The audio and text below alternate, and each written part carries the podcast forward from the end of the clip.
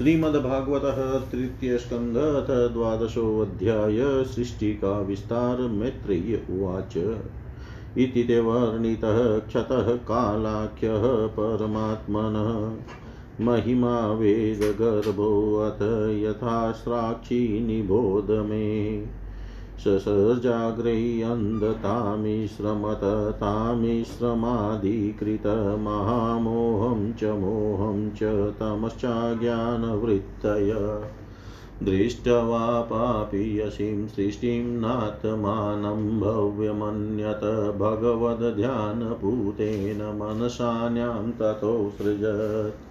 शनकं च सनन्दं च सनातनमथात्मभूषणत्कुमारं च मुनिनिष्क्रियानुध्वरेतस तान् बभाषेष्वभूपुत्रान् प्रजाः सृजतपुत्रकः तनेच्छन्मोक्षधर्माणो वासुदेवपरायणा। सोऽवध्यात् सुतैरेव प्रत्याख्यातानुशासनै क्रोधं दुर्विषहं जातं नियन्तुमुपचक्रमे। धिया निगृहं मानोऽपि भ्रुवो मध्यात् प्रजापते सद्यो जायत तन्मन्युकुमारो नीललोहित। शवैरुरोधदेवानां पूर्वजो भगवान् भवनामानि कुरु मे धातस्थानानि च जगद्गुरो। इति तस्य वचः पाद्मो भगवान् वाचा मारोधिस्तत्करोमि ते। यद्रोदिः सुरश्रेष्ठसोद्वेग इव बालक ततः स्वामभिधास्यन्ति नाम्ना रुद्र इति प्रजा। हृदिन्द्रियाण्य सूर्योमवायुरग्निर्जलं मही सूर्यश्चन्द्रस्तपश्चेव स्थानान्यग्रे कृतानि मे। मन्युर्मनुर्महिनशो महाञ्चिवरितध्वज उग्ररेता भवकालो वामदेवो धृतव्रत। धीवृतिरुशनो मा च नियुत्सर्पिरीलाम्बिका इरावती सुधा दीक्षा रुद्राण्यो रुद्रते स्त्रिय। गृहाणि तानि नामानि स्थानानि च सयोषण एभिसृज प्रजा भवि प्रजानामसि यत्पति इत्यादिष्ट स गुरुणा भगवान् नीललोहितसत्त्वाकृतिस्वभावेन ससजात्म समा प्रजा रुद्राणां रुद्रसृष्टानां समन्तादग्रसतां जगत् निशाम्यासङ्ख्यशो युतान् प्रजापतिरसङ्कत अलं प्रजाभिसृष्टाभिरीदृशिभिः सुरोत्तम मया सह दन्तिभिदिशचक्षुर्भिरुल्बने तप आतिष्ठ भद्रं ते सर्वभूतसुखावहं तपसेव यथा पूर्वं सृष्टा विश्वमिदं भवान्। तपसेव परं ज्योतिर्भगवन्तमधोक्षजं सर्वभूतगुहावासमञ्जसा विन्दते पुमान्। मैत्रेयी उवाच। एवमात्मभुवादिष्टपरिक्रम्य गिरां पतिबाडमित्यमुमा मन्त्रय विवेश तपसेवनम् अथ विध्यायत सर्गं दशपुत्रा प्रजगिरै। भगवञ्शक्तियुक्तस्य लोकसन्तानहेतव। मरीचित्रयङ्गिरसौ पुलस्त्यपुलः क्रतु भृगुर्वसिष्ठो दक्षक्ष दशमस्तत्र नारद जज्ञै दक्षो अङ्गुष्ठात् स्वयम्भुव प्राणाद्वसिष्ठसञ्जातो भृगुस्त्वचीकरात् क्रतु पुलहो नाभितो जज्ञै पुलस्तय कर्णयो ऋषि अङ्गिरामुखतोऽत्रि मरीचिर्मनसो भवत्। धर्मस्तनादक्षिणतो यत्र नारायण स्वयम् अधर्मपृष्ठतो यस्मान् मृत्यु लोकभयङ्कर हृदि कामो भ्रुवक्रोधो लोभचाधरदक्षदात् आस्याद्वा क्विसन्धवो मेढ्रानिरतिपायोरधाश्रय पायोर्घाश्रय।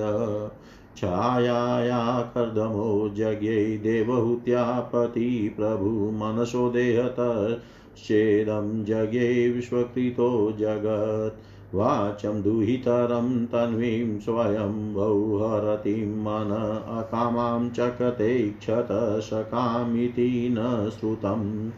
तं धर्मे कृतमतिं विलोकय पितरं सुतामरिचिमुख्या मुनयो विसृम्भात् प्रत्यबोधयन् नेतत्पूर्वै कृतं त्वघै नेतत्पूर्वै कृतं त्वध्यै न करिष्यन्ति चापरे यत्त्वं दुहितरं गचेरनिगृह्यामाङ्गजं प्रभु। तेजीयसामपि एतनशुश्लोक्यं जगद्गुरो यदवृतमनुतिष्ठत वै लोकक्षेमाय कल्पते। तस्मै नमो भगवते य इदं स्वेन रोचिता। आत्मस्तं व्यञ्जयामाश स धर्म पातु महरति। स इतं गृणतः पुत्रान् पुरो दृष्ट्वा प्रजापतीन् प्रजापतिपतिस्तन्वं त्यत्याज व्रीडितस्तदा तां दिशो च गृहुर्घोरां निहारं यद्विदुस्तम। कदाचित् ध्यायत् स्रष्टुर्वेदाशंश्चतुर्मुखात् कथं रक्ष्याम्यहं लोकान् समवेतान् यथा पुरा। चातुरोत्रं कर्मतन्त्रमुपवेदनयै सह धर्मस्य पादाश्चत्वारस्तथैव श्रमवृत्तय। विदुर उवाच, स वै विश्वसृजामीशो वेदादीनमुखतोऽसृजत् यद यद येनासृजद्देवस्तन्मे ब्रूहि तपोधन। मैत्रेयी उवाच ऋगयजुषामाथर्वाख्यान् वेदान् पूर्वादिभिर्मुखे शास्त्रमिजां स्तुतिस्तोमं प्रायश्चितं व्यधात क्रमात्। आयुर्वेदं, धनुर्वेदं, गान्धर्वं वेदमात्मनस्तापत्यं शास्त्रिजदवेदं क्रमात् पूर्वादिभिर्मुखे इतिहासपुराणानि पञ्चमं वेदमीश्वर, सर्वेभ्य एव वक्तेभ्य ससृजे सर्वदर्शन। षोडशयुक्तौ पूर्ववक्त्रात् पुरीष्यग्निष्टु तावत् आप्तो यामातिरात्रौ च वाजपेयं सघोषवम्। विद्यादानं तपसत्यं धर्मस्येति पदानि च आश्रमाश्च यथासङ्ख्यं वृत्तिभिः सावित्रीं, सावित्रं प्राजापत्यं च भ्राम्यं ताचात् भृं तथा वाता सञ्चयशालिनशिलोच इति वै गृहे। वेखानसा बालकिल्योदुम्बरापेन पावने न्यासे कुटीचकपूर्वं भवोदो हंसनिष्क्रियो। आन्वीक्षिकी त्रयीवार्ता दण्डनीतिस्तथैव च एवं व्याहृदयश्चाशन् प्रणवो हि अस्य तस्योष्णिकाशिलोमभ्यो गायत्री च त्वचो विभो त्रिष्टुमाशा स्नुतोऽनुष्टुभजगत्यस्तन्प्रजापते मजायाप पङ्क्तिरुत्पन्ना बृहति प्राणतो भवति स्पर्शस्तस्या भवञ्जीवस्वरो देह उदाहत। उष्माणमिन्द्रियाण्याहुरन्तस्था बलमात्मनश्वरा सप्तविहारेण भवन्ति स्म प्रजापते। शब्दब्रह्मात्मनस्तस्य व्यक्ता व्यक्तात्मन परब्रह्मवभाति विततो नानाशक्त्युपभृत ततोऽपरामुपादाय सर्गाय मनो ददे ऋषीणां भूरिवीर्याणामपि सर्गमविस्तृतम्। ज्ञात्वा तदहृदये भूयश्चिन्तयामास कौरव। अहो अद्भुतमेतन्मे व्यापृतस्यापि नित्यदा। न हि न होध्यन्ते प्रजानूनं देवमत्र विघातकम्, एवं युक्तकृतस्तस्य देवं चावेक्षतस्तदा। कस्य रूपमद्भुतं द्वेधा यत् कायमभिचक्षते ताभ्यां रूपविभागाभ्याममिथुनं सम्पद्यत। यस्तु तत्र पुमानसो भून्मनुष्वाम्भुवस्वराट स्त्रिया श्रीचत्रुपाख्या महिषस्य महात्मन। तदा मिथुनधर्मेण प्रजा ह्योदम्बभुविरे स चापि शतरूपायां पञ्चापत्यान्यजीजनत् प्रियव्रतो तान् पादो तिस्रकन्याश्च भारत, आकुतिदेहुति च प्रसूतिरिति शतम्। आकुतिं रुचये प्रादात् कर्दमाय तु मध्यमां दक्षायादात् प्रसूतिं च यत् आपूरितं जगत्। दक्षायादात् प्रसूतिं च यत् आपूरितं जगत्। श्री मैत्रेय जी ने कहा विदुर जी यहाँ तक मैंने आपको भगवान की काल रूप महिमा सुनाई। अब जिस प्रकार ब्रह्मा जी ने जगत की रचना की, वह सुनिए। सबसे पहले उन्होंने अज्ञान की पाँच वृत्तियाँ, तम अविद्या, मोह अस्मिता, महामोह राग तामिश्र द्वेष और अंधतामिश्र अभिनिवेश रची। किंतु इस अत्यंत पापमयी सृष्टि को देख कर उन्हें प्रसन्नता नहीं हुई, तब उन्होंने अपने मन को भगवान के ध्यान से पवित्र कर उससे दूसरी सृष्टि रची। इस बार ब्रह्मा जी ने सनक सनंदन, सनातन और सनत कुमार ये चार निवृत्ति परायण उध्रव रेता मुनि उत्पन्न किए।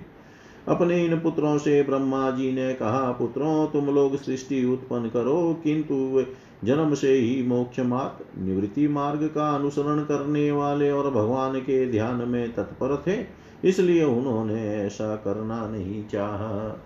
जब ब्रह्मा जी ने देखा कि मेरी आज्ञा न मान कर ये मेरे पुत्र मेरा तिरस्कार कर रहे हैं, तब उन्हें असह्य क्रोध हुआ। उन्होंने उसे रोकने का प्रयत्न किया। किंतु बुद्धि द्वारा उनके बहुत रोकने पर भी वह क्रोध तत्काल प्रजापति की भाव, बहुहोश के बीच में से एक नील लोहित, नीले और लाल रंग के बालक के रूप में प्रकट हो गया। वे देवताओं के पूर्वज भगवान भव रुद्र रो रो कर कहने लगे, जगत पिता, विधाता, मेरे नाम और रहने का स्थान बतलाइए। तब कमल योनि भगवान ब्रह्मा ने उस बालक की प्रार्थना पूर्ण करने के लिए मधुरवाणी में कहा, रो मत। मैं अभी तुम्हारी इच्छा पूरी करता हूँ। देवश्रेष्ठ, तुम जन्म लेते ही बालक के समान फूट फूट कर रोने लगे, इसलिए प्रजा तुम्हें रुद्र नाम से पुकारेगी। तुम्हारे रहने के लिए मैंने पहले से ही हृदय, इंद्रिय, प्राण, आकाश, वायु, अग्नि, जल, पृथ्वी, सूर्य, चंद्रमा और तप ये स्थान रच दिए हैं। तुम्हारे नाम मनु मनु महान, शिवरित, ध्वज, उग्र, रेता भव काल वाम देव और धृत व्रत होंगे। तथा धीवृति, उष्णा, उमा, नियुत, सर्पी, ईला, अंबिका, इरावती, सुधा और दीक्षा, ये ग्यारह रुद्रणिया रुद्राणिया तुम्हारी पत्नियाँ होगी। तुम उपयुक्त नाम और नाम स्थान और स्त्रियों को स्वीकार करो और इनके द्वारा बहुत सी प्रजा उत्पन्न करो, क्योंकि तुम प्रजापति हो। लोक पिता ब्रह्मा जी से ऐसी आज्ञा पाकर भगवान नील लोहित बल आकार और स्वभाव में अपने ही जैसी प्रजा उत्पन्न करने लगे। भगवान रुद्र के द्वारा उत्पन्न हुए उन रुद्रों को असंख्य युद्ध बनाकर सारे संसार को भक्षण करते देख ब्रह्मा जी को बड़ी शंका हुई। तब उन्होंने रुद्र से कहा, सुरश्रेष्ठ, तुम्हारी प्रजा तो अपनी भयंकर दृष्टि से मुझे और सारी दिशाओं को भस्म किए डालती है। अतः ऐसी सृष्टि और न रचो। तुम्हारा कल्याण हो, अब तुम समस्त प्राणियों को सुख देने के लिए तप करो, फिर उस तप के प्रभाव से ही तुम पूर्ववती संसार की रचना करना। पुरुष तप के द्वारा ही इंद्रियातीत सर्वांतरयामी ज्योति ही स्वरूप श्री हरि को सुगमता से प्राप्त कर सकता है। श्री मैत्रेयी जी कहते हैं, जब ब्रह्मा जी ने ऐसी आज्ञा दी, तब रुद्र ने बहुत अच्छा कहकर उसे शिरोधार्य किया और फिर उनकी अनुमति लेकर तथा उनकी परिक्रमा करके वे तपस्या करने के लिए वन को चले गए।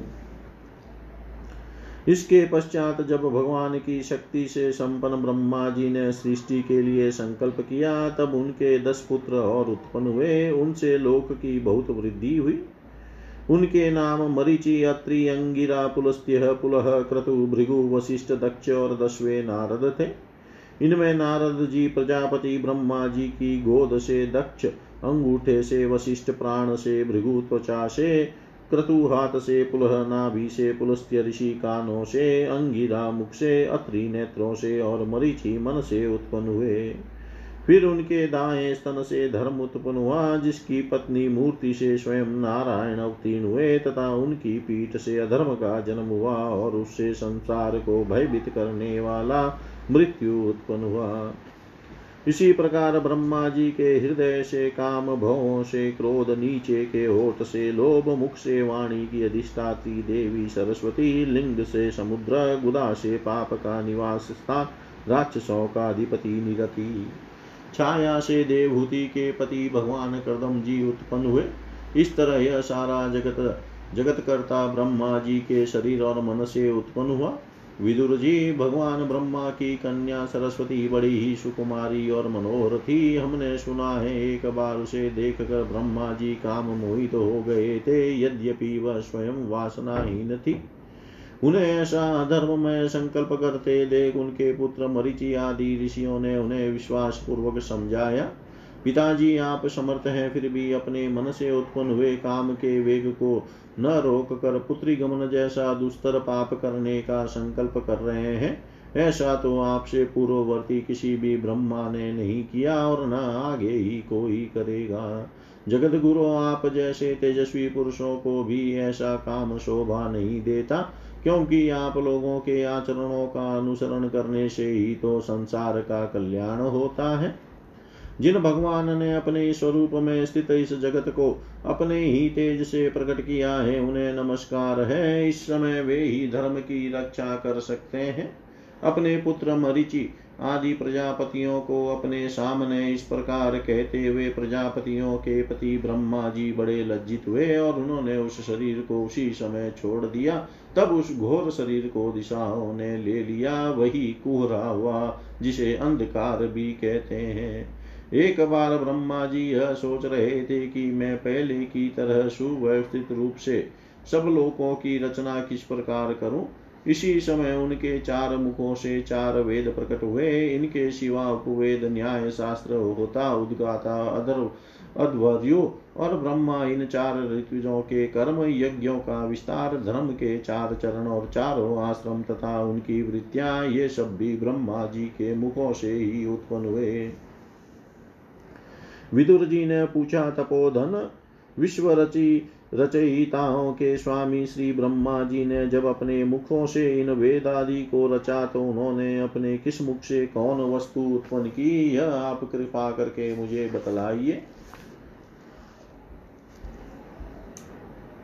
श्री मैत्रेय जी ने कहा, विदुर जी, ब्रह्मा ने अपने पूर्व, दक्षिण, पश्चिम और उत्तर के मुख से क्रमशः ऋग, यजु, शाम और अथर्वेदों की रच, को रचा तथा इसी क्रम से शस्त्र होता का कर्म इज्ञाधवर्यु का। कर्म स्तुति स्तोम उद्गाता का कर्म और प्रायश्चित ब्रह्मा का कर्म। इन चारों की रचना की। इसी प्रकार आयुर्वेद, चिकित्सा शास्त्र, धनुर्वेद, शस्त्र विद्या, गांधर्व वेद, संगीत शास्त्र और स्थापत्य वेद, शिल्प विद्या। इन चार उपवेदों को भी क्रमशः उन पूर्वादि मुखों से ही उत्पन्न किया। फिर सर्वदर्शी भगवान ब्रह्मा ने अपने चारों मुखों से इतिहास, पुराण रूप पांचवा वेद बनाया। इसी क्रम से षोडशी और उक्त चैन और अग्निष्टोम, आप्तोरियाम और अतिरात्र तथा वाजपेयी और गोशव ये दो दो याग भी उनके पूर्वादि मुखों से ही उत्पन्न हुए।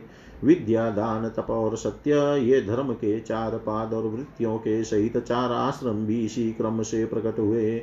सावित्री प्राजापत्य ब्राह्म और बृहत, ये चार वृत्तियाँ ब्रह्मचारी की है तथा वार्ता संचय शालीन और शीलोच, ये चार वृत्तियाँ गृहस्थ की है। इसी प्रकार वृत्ति भेद से वेखा, नसवाल, खिल्या औदुम्बर और फेनप, ये चार भेद वान प्रस्थों के तथा कुटिचक बहुतक, हंस और निष्क्रिय परमहंस, ये चार भेद सन्यासियों के हैं। इसी क्रम से आणविक्षी की त्रयी वार्ता और दंड नीति, ये चार विद्याएँ तथा चार व्याहत्या भी ब्रह्मा जी के चार मुखों से उत्पन्न हुई तथा उनके हृदय आकाश से ओमकार प्रकट हुआ। उनके रोमों से उष्णिक त्वचा से, गायत्री मांस से त्रिष्टुप स्नायु से, अनुष्टुप अस्थियों से, जगती मज्जा से, पंक्ति और प्राणों से भृति छंद उत्पन्न हुआ। ऐसे ही उनका जीव स्पर्श वर्ण का कवर्ग आदि पंचवर्ग और देह स्वर स्वर वर्ण अकार आदि कहलाया। उनकी इंद्रियों को उष्म वर्ण स स स, ह और बल को अंत लव कहते हैं तथा उनकी क्रीड़ा से निषाद ऋषभ गांधार षडज मध्यम देवत और पंचम ये सात स्वर हुए हे तात ब्रह्मा जी, शब्द ब्रह्म स्वरूप है। हे वे करी रूप, वे वे करी रूप से व्यक्त और ओंकार रूप से अव्यक्त है। तथा उनसे परे जो सर्वत्र परिपूर्ण पर ब्रह्म है, वही अनेकों प्रकार की शक्तियों से विकसित होकर इंद्र आदि रूपों से भास रहा है। विदुर जी, ब्रह्मा जी ने पहला कामाशक्त शरीर जिसे कुहरा बनाता छोड़ने के बाद दूसरा शरीर धारण करके विश्व विस्तार का विचार किया। वे देख चुके थे कि मरीचि आदि महान शक्तिशाली ऋषियों से भी सृष्टि का विस्तार अधिक नहीं हुआ, अतः वे मन ही मन पुनः चिंता करने लगे। अहो बड़ा आश्चर्य है, मेरे निरंतर प्रयत्न करने पर भी प्रजा की वृद्धि नहीं हो रही है। मालूम होता है, इसमें देव ही कुछ विघ्न डाल रहा है।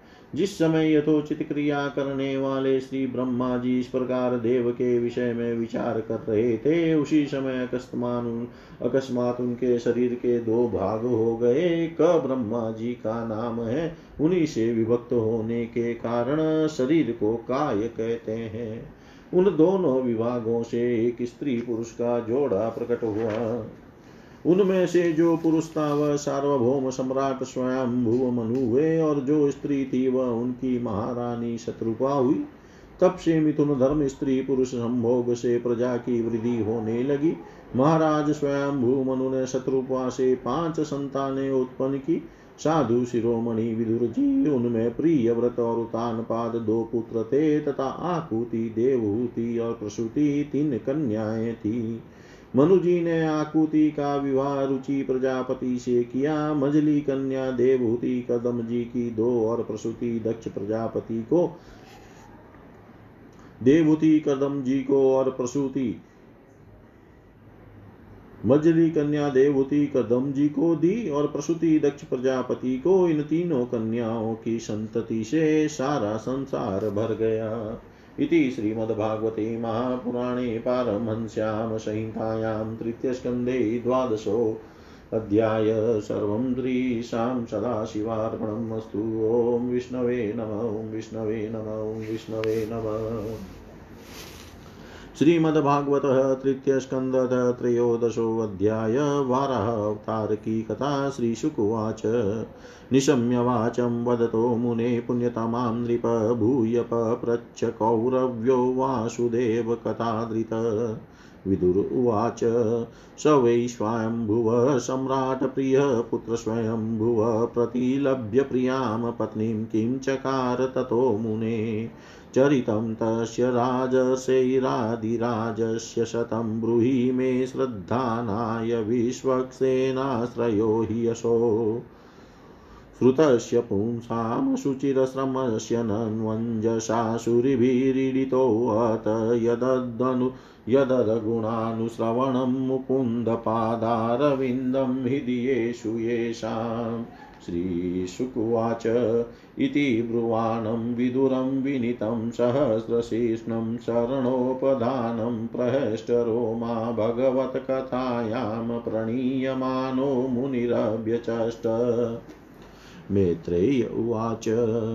यदा स्वभार्यया साकं जातस्वाम्भुवो मनुप्राञ्जलिप्रणतश्चेदं वेदगर्वम् अभाषत। त्वमेक सर्वभूतानां जन्मकृदवृत्तिदपिता अथापि नः प्रजानां ते शुश्रूषा केन वा भवेत्।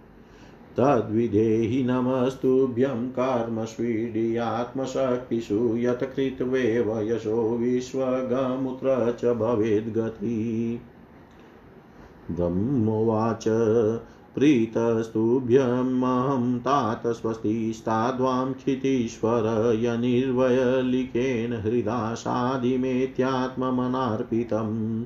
एतावत्यात्मजैवीरकार्यां हि अपच पचितिर्गुरो शक्त्या प्रमतैर्गृह्योत असादरं गतमत्सरे। स त्वमस्यामपत्यानि सदृश्यान्यात्मनो गुणै उत्पाद्य शासधर्मेण गामयज्ञै पुरुषं यज। परं शुश्रूषणमयं स्यात् प्रजारक्षया नृप भगवास्ते प्रजाभर्तु ऋषिकेशोऽनुतुष्यति येषां न तुष्टो भगवान् यज्ञलिङ्गो जनार्दन, तेषां श्रमो ह्यपाताय यदात्मानादृतस्वयं मनुरुवाच,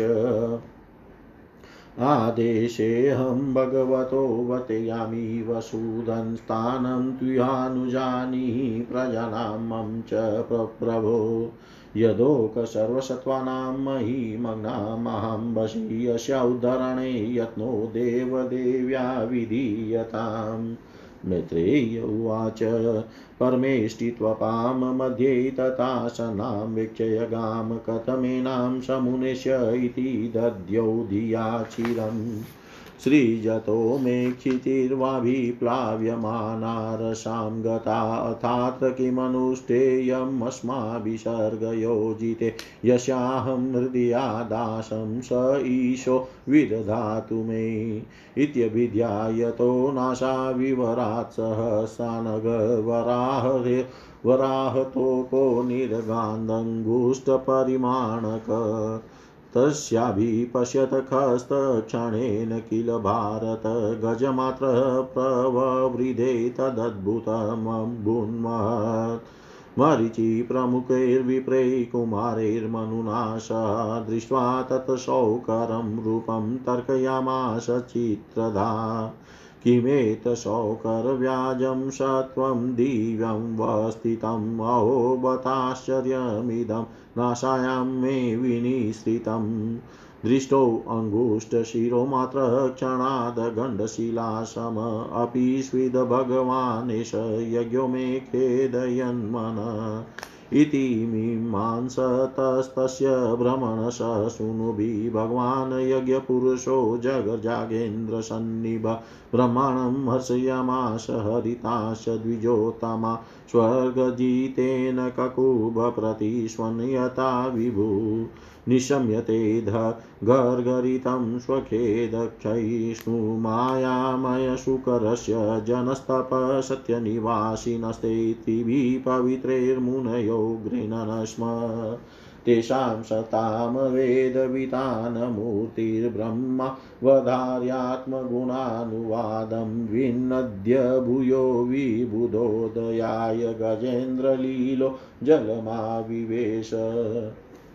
उक्षिप्तवालखचरकठोरशटाविधुन्वनखररोमशत्वककुराहताभ्रशितदंष्ट्र इच्छा ज्योतिर्भवासे भगवान् महिद्र घ्राणेन पृथिव्या पदवीं विजिघ्रण क्रोडापदेश स्वयं मध्वराङ्गकरालद्रष्टोऽप्यकराल दृग्भयाम् उद्वीक्षय विप्राणगृणीतोऽविशत्कम् स वज्रकुटाङ्गनिपातवेगविशीर्णकुक्षिस्तनयनुदन्वान् उत सृष्टदीर्घोर्मिर्भुजे रीवातश्चुक्रोशयज्ञेश्वर पाहि मेति।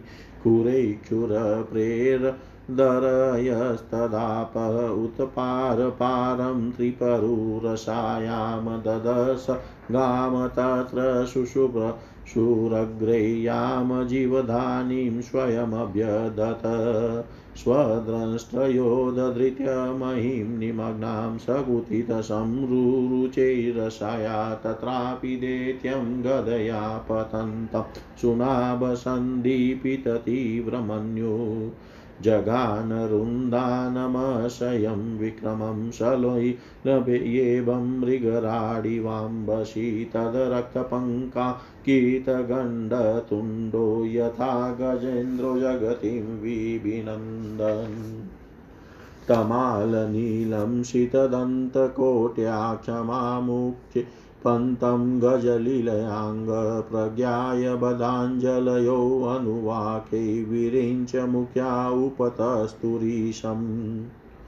ऋषय ऊचु जितं जितं ते अजितयज्ञभावन त्रयीं तनुं स्वां परिधुन्वते नम यद्रोमगतेषु निलील्युद्वरास्तस्मै नम कारणशुकराय ते रूपं तवेतन्ननुदृष्कृतात्मना दुदर्शनं देव यद्वरात्मकं छन्दांसि यशत्वचि बहिरोमस्वाज्यं दृशि त्वङ्घ्रिषु चातुर्होत्रम्। सृक्तुण्ड आश्रित्रुव ईशनाशयोरिडोदरे चमसा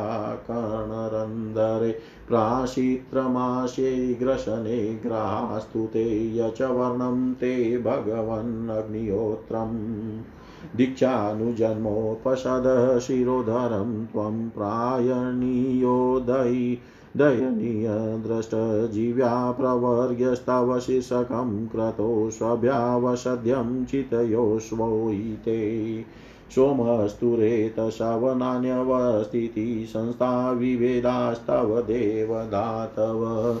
शस्त्राणि सर्वाणि शरीरसन्धिस्त्वं सर्वयज्ञक्रतुरिष्टिबन्धन।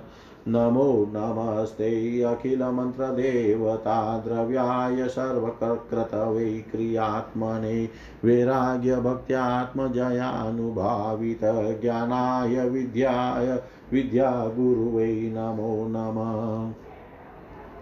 द्रष्टाग्रकोटया भगवस्त्वया धृता विराजते भूधरभूषौ स भूधरा यथावनानि शरतो दता धृता मतङ्गजेन्द्रस्य सपत्रपद्मिनी त्रयीमयं रूपमिदं च शौकरं भूमण्डलेनाथ दत्ताधृतेन ते चकास्ति शृङ्गोडगणेन भूयसा कुचा कुलाचलेन्द्रस्य यथेव विभ्रम।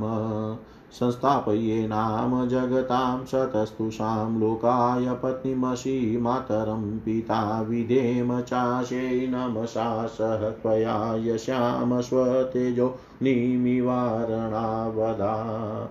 कः श्रदति कः श्रदधीतान्यतमस्तव प्रभो रसां गताया भुव उद्विबहरणं न विस्मयोऽशो त्वयि विश्वविस्मये यो माययेदं ससृजे अतिविस्मयम् विधुन्वता वेदमयं निजं वपुर्जनस्तपसत्यनिवासिनो वयं शटाशिकोद दूतशिवाम्बुबिन्दुभिर्विमृज्यमाना वृषमीशपाविता स वै बत भ्रष्टमतिस्तवेश ते यः कर्मणा पारम्पारकर्मण यद्योगमाया गुणयोगमोहितं। विश्वं समस्तं भगवन् विदेहि सम। मैत्रेय उवाच। इत्युपस्थीयमानस्तैर्मुनिभिः सलिलेष्वखुराक्रान्त उपदतावितावनीम् स इतं भगवानुर्विविश्वक्षेण प्रजापतिरसायालीलयोनितामप्सुन्यस्य ययो हरि। य एवमेतां हरिमेधसो हरे कथां सुभद्रां कथनीयमायिन। शृण्वितभक्त्या श्रवयेत वो सतीं जनार्दनोऽस्यासु हृदि प्रसीदति। तस्मिन् प्रसन्ने सकलाशिषां प्रभो किं दुर्लभं ताभिरलं लवात्मभिः भजतां गुहाशय स्वयं विद्यते स्वगतिं परपराम् को नाम लोके पुरुषार्थसारवितपुराकथानां भगवत्कथा सुधा आपीय कर्णाञ्जलिर्भिर्भवापामहो विरजेत विना नरेतरम्। विरजेत विना नरेतरम् श्री सुखदेव जी ने कहा, राजा, राजन, मुनिवर मैत्रेय जी के मुख से यह परम पुण्यमयी कथा सुनकर श्री विदुर जी ने फिर पूछा, क्योंकि भगवान की लीला कथा में इनका अत्यंत अनुराग हो गया था। विदुर जी ने कहा मुने स्वयंभू ब्रह्मा जी के प्रिय पुत्र महाराज स्वयंभू मनु ने अपनी प्रिय पत्नी शत्रुपा को पाकर फिर क्या किया? आप साधु शिरोमणि हैं, आप मुझे आदि राज राजर्षि स्वयंभू मनु का पवित्र चरित्र सुनाइए। वे श्री विष्णु भगवान के शरणापन थे, इसलिए उनका चरित्र सुनने में मेरी बहुत श्रद्धा है। जिनके हृदय में श्री मुकुंद के चरणारविंद विराजमान है। उन भक्त जनों के गुणों को श्रवण करना ही मनुष्यों के बहुत दिनों तक किए हुए शास्त्राभ्यास के श्रम का मुख्य फल है। ऐसा विद्वानों का श्रेष्ठ मत है। श्री सुखदेव जी कहते हैं, राजन विदुर जी सहस्त्र शीर्षा भगवान श्री हरि के चरणाश्रित भक्त थे। उन्होंने जब विनय पूर्वक भगवान की कथा के लिए प्रेरणा की, तब मुनिवर मैत्रेय का रोम रोम खिल उठा। उन्होंने कहा, श्री मैत्रेय जी, बोले, जब अपनी भार्या शत्रुपा के साथ स्वयंभू मनु का जन्म हुआ, तब उन्होंने बड़ी नम्रता से हाथ जोड़कर श्री ब्रह्मा जी से कहा भगवान एकमात्र आप ही समस्त जीवों के जन्मदाता और जीविका प्रदान करने वाले पिता हैं। तथापि हम आपकी संतान, ऐसा कौन सा कर्म करें जिससे आपकी सेवा बन सके? पूज्य पाद हम आपको नमस्कार करते हैं। आप हमसे हो सकने योग्य किसी ऐसे कार्य के लिए हमें आज्ञा दीजिए, जिससे इस लोक में हमारी सर्वत्र कीर्ति हो और परलोक में सदगति प्राप्त हो सके। श्री ब्रह्मा जी ने कहा तात पृथ्वी पते तुम दोनों का कल्याण हो, मैं तुमसे बहुत प्रसन्न हूँ, क्योंकि तुमने निष्कपट भाव से मुझे आज्ञा दीजिए, यो कहकर मुझे आत्मसमर्पण किया है। वीर पुत्रों को अपने पिता की इसी रूप में पूजा करनी चाहिए। उन्हें उचित है कि दूसरों के प्रति ईर्ष्या का भाव न रखकर जहाँ तक बने उनकी आज्ञा का आदर पूर्वक सावधानी से पालन करें।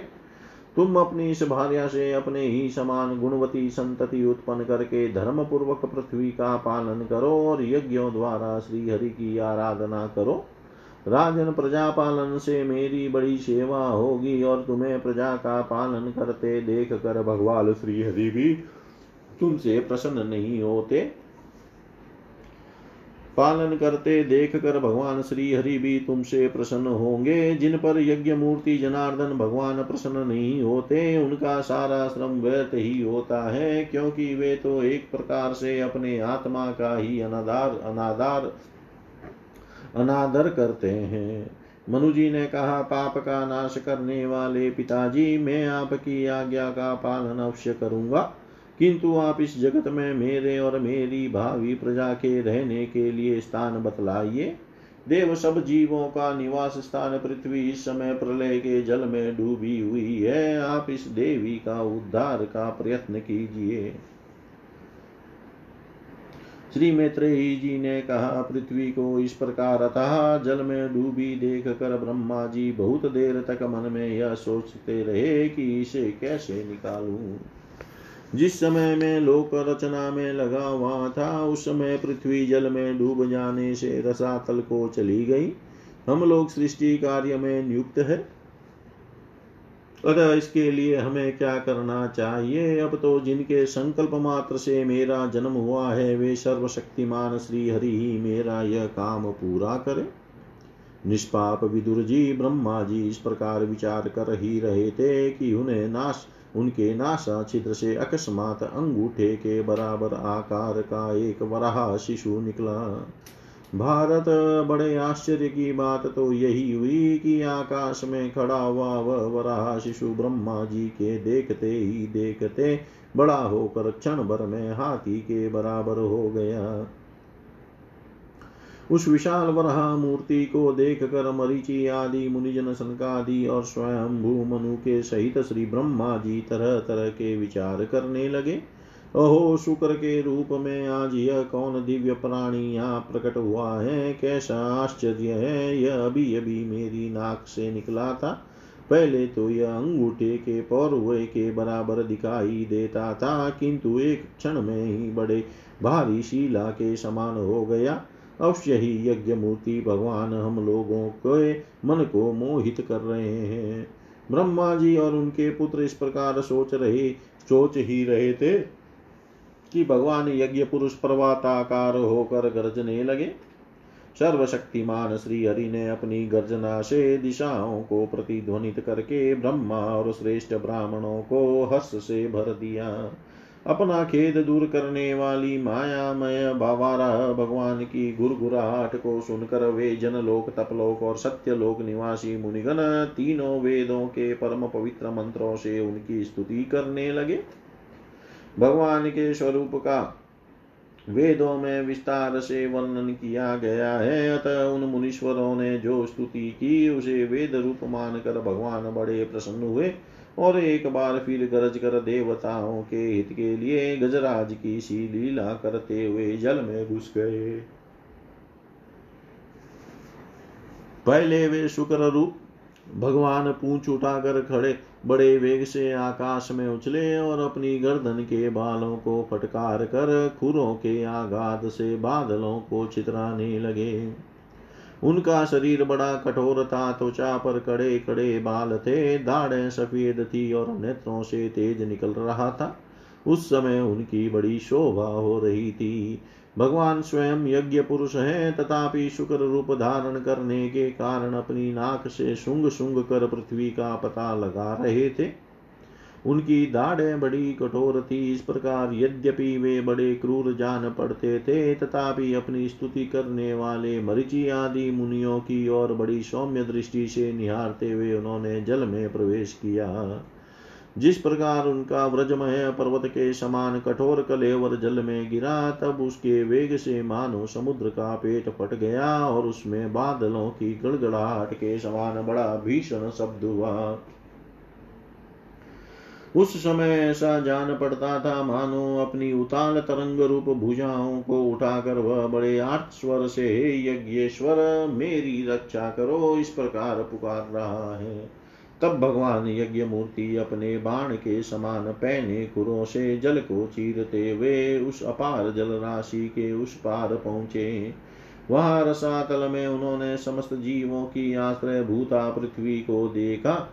जिसे कल्पांत में शयन करने के लिए उद्यत श्री हरि ने स्वयं अपने ही उदर में लीन कर लिया था। फिर वे जल में डूबी हुई पृथ्वी को अपनी दाढ़ों पर लेकर रसातल से ऊपर आए। उस समय उनकी बड़ी शोभा हो रही थी। जल से बाहर आते समय उनके मार्ग में विघ्न डालने के लिए महापराक्रमी हिरण्याक्ष ने जल के भीतर ही उन पर गदा से आक्रमण किया। इससे उनका क्रोध चक्र के समान तीक्ष्ण हो गया और उन्होंने उसे लीला से ही इस प्रकार मार डाला जैसे सिंह हाथी को मार डालता है। उस समय उसके रक्त से थूतनी तथा कनपट्टी सन जाने के कारण वे ऐसे जान पड़ते थे, मानो कोई गजराज लाल मिट्टी के टीले में टक्कर मार कर आया हो। तात जैसे गजराज अपने दांतों पर कमल पुष्प धारण कर ले, उसी प्रकार अपने सफ़ेद दांतों की नोक पर पृथ्वी को धारण कर जल से बाहर निकले हुए तमाल के समान नील वर्ण वराह भगवान को देख कर ब्रह्मा मरिचि आदि को निश्चय हो गया कि ये भगवान ही है। तब वे हाथ जोड़कर वेद वाक्यों से उनकी स्तुति करने लगे। ऋषियों ने कहा, भगवान, अजित, आपकी जय हो जय हो। यज्ञपते आप अपने वेद त्रही रूप विग्रह को फटकार रहे हैं। आपको नमस्कार है। आपके रोमकूपों में संपूर्ण यज्ञ लीन है। आपने पृथ्वी का उद्धार करने के लिए ही यह शुक्र रूप धारण किया है। आपको नमस्कार है। देव दुराचार्यों को आपके इस शरीर का दर्शन होना अत्यंत कठिन है, क्योंकि यह यज्ञ रूप है। इसकी त्वचा में गायत्री आदि छंद रोमावली में, कुश नेत्रों में घृत तथा चारों चरणों में होता। अधवर्यु, उद्गाता और ब्रह्मा, इन चारों ऋत्विजों के कर्म है। ईश आपकी थूतनी मुख के अग्रभाग में श्रुप है नासिका छिद्रों में श्रुआ है, उदर में ईड़ा यज्ञ ही भक्षण पात्र है। कानों में चमस है, मुख में प्राशित्र ब्रह्म भाग पात्र है और कंठ छिद्र में ग्रह सोम पात्र है।